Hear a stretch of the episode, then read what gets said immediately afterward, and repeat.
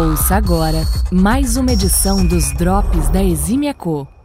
Dizem que há algum tempo o conselho de uma grande empresa, uma empresa de software, resolveu que seria muito importante que a empresa passasse a ser reconhecida pela sua capacidade de inovar, pela inovação.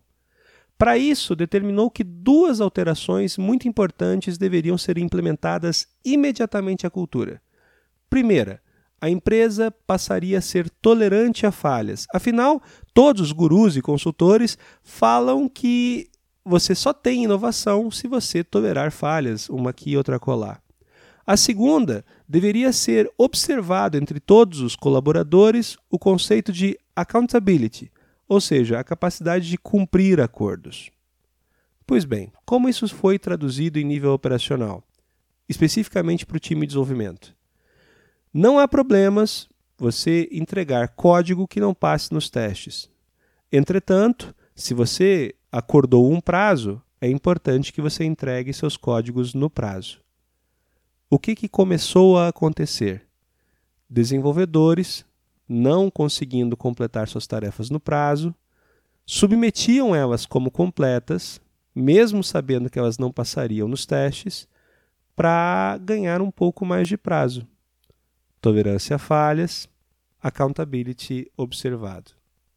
Hum, pois é. Meu nome é Lemar Júnior e essa é mais uma coleção de Drops da Eximiaco. Seja muito bem-vindo.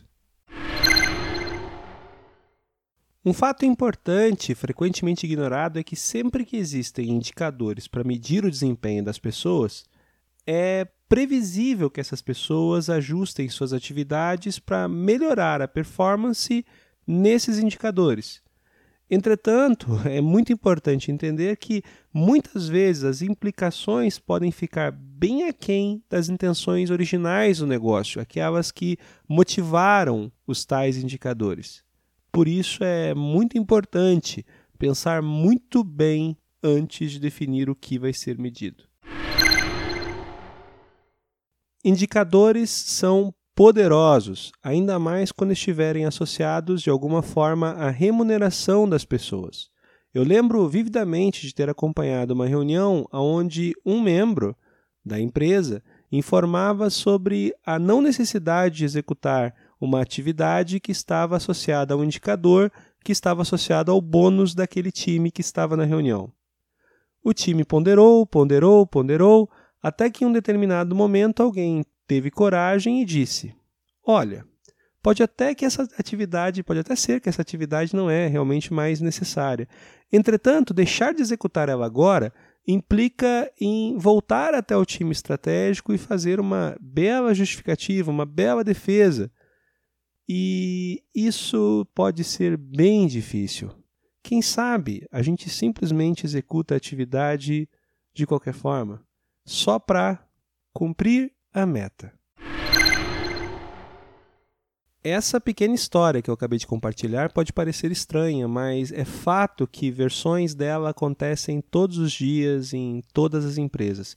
Quase sempre em nossas consultorias, quando nós chegamos em uma organização e percebemos problemas de execução, nós constatamos que o que está acontecendo é que ou não há indicador algum definido, ou os indicadores definidos são bem ruins.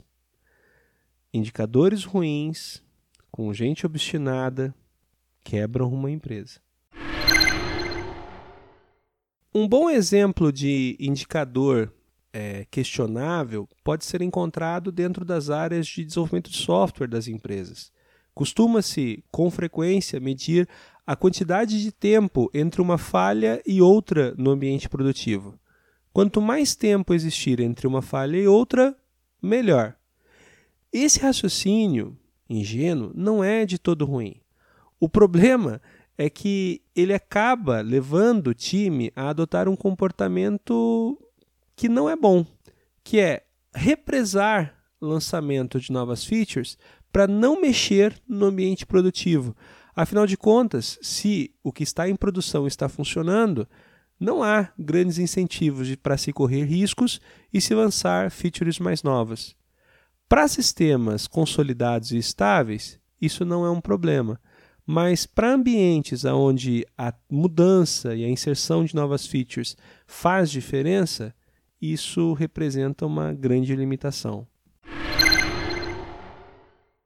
Para mexer menos no ambiente produtivo que está funcionando, os times represam features. Assim, toda vez que uma atualização é instalada, mais funcionalidades são entregues junto e maiores são as chances de que falhas aconteçam. O problema é que, com pacotes tão grandes de entrega, é difícil determinar exatamente o que está causando o problema. É mais difícil e geralmente consome-se mais tempo para identificar o que houve de errado. Aí a solução acaba sendo com frequência a mesma: rollback, voltar atrás. E quem perde é o negócio.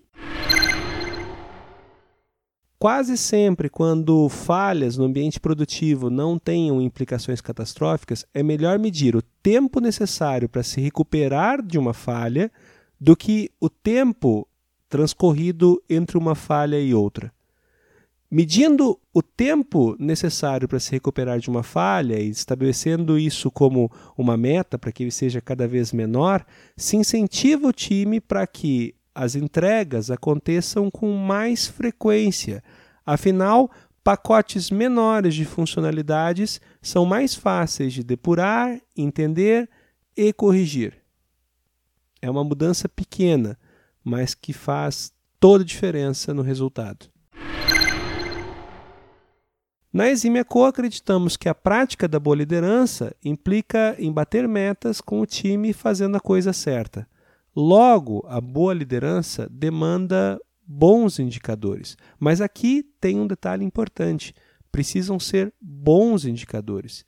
Indicadores mal determinados ou mal estabelecidos acabam gerando efeitos colaterais que podem ser problemáticos, como acabamos de evidenciar e mostrar.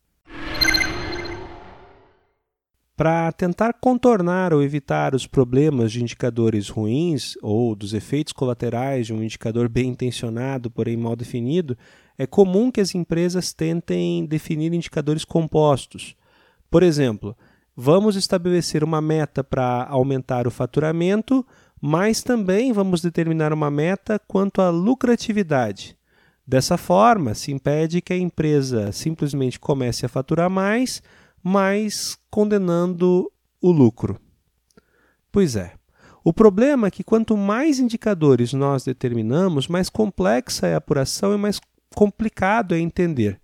E, efetivamente, quanto mais complexo for a apuração, mais complicado for entender, menos efeito positivo esses indicadores terão sobre o time e menos colaboração sobre o resultado. Afinal, a boa execução acaba ficando comprometida.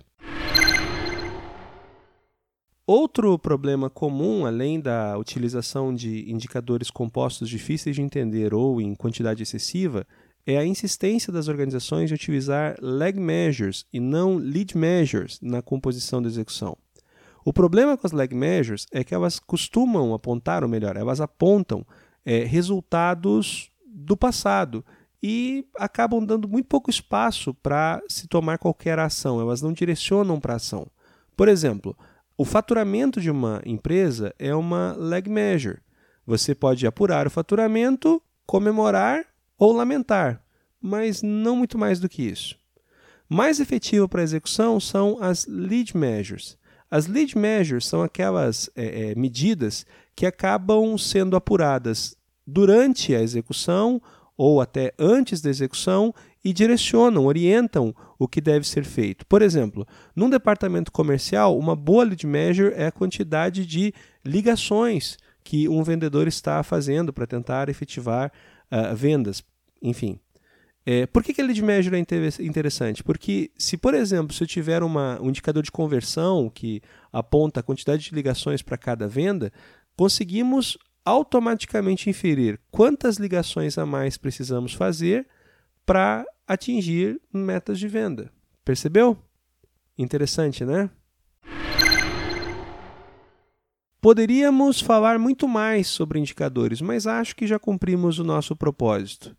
O que você acabou de ouvir é mais uma coleção de drops da Eximiaco. Trata-se de uma versão em áudio revisada e ampliada de algumas das principais publicações que nós compartilhamos em nossos sites.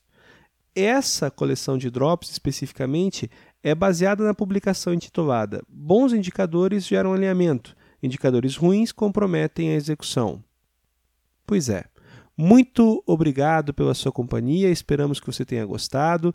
Os drops da Eximia Co são distribuídos nos principais canais de podcast. Deixa lá seu feedback pra gente, tá bom? Grande abraço e até a próxima. Você acabou de conferir mais uma edição dos Drops da Eximia Co.